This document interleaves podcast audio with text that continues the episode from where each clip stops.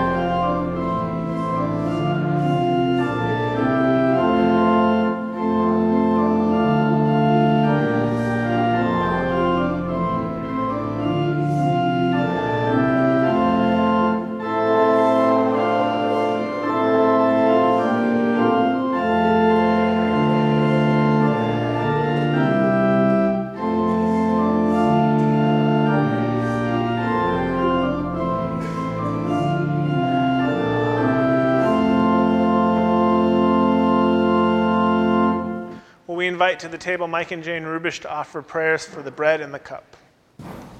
Let us pray. O oh God, creator and master of all that's around us, we thank you for our daily bread, but doing so, it's often easy for us to forget.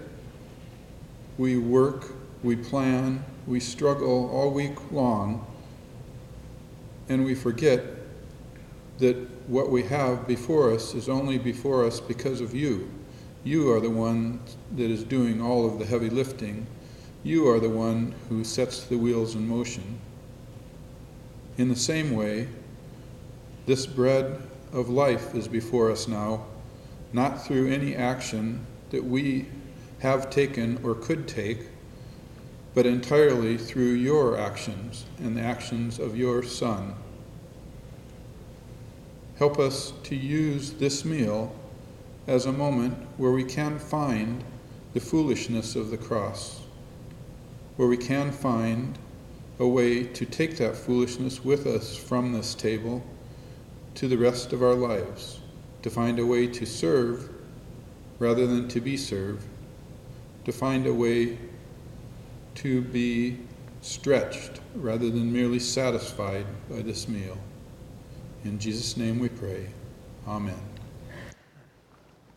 For I received from the Lord what I also passed on to you. That on the night when he was to be betrayed, our Lord Jesus took bread and after giving thanks for it, gave it to them, saying, This is my body, which is for, given for you. Take and eat.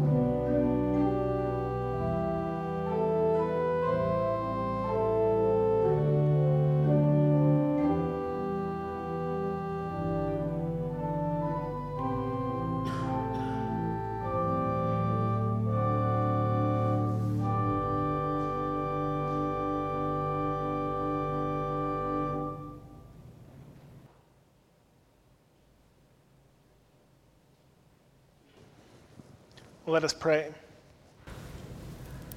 Forgiving God, we know that we have fallen short of your will for us many times. As we come to your table, we are grateful that as we receive this cup, we find assurance of your forgiveness. We come here to recommit our lives, hearts, and thoughts to you. Fill us with your Spirit so that we can see more clearly the path that you would have us follow. In Jesus' name, amen.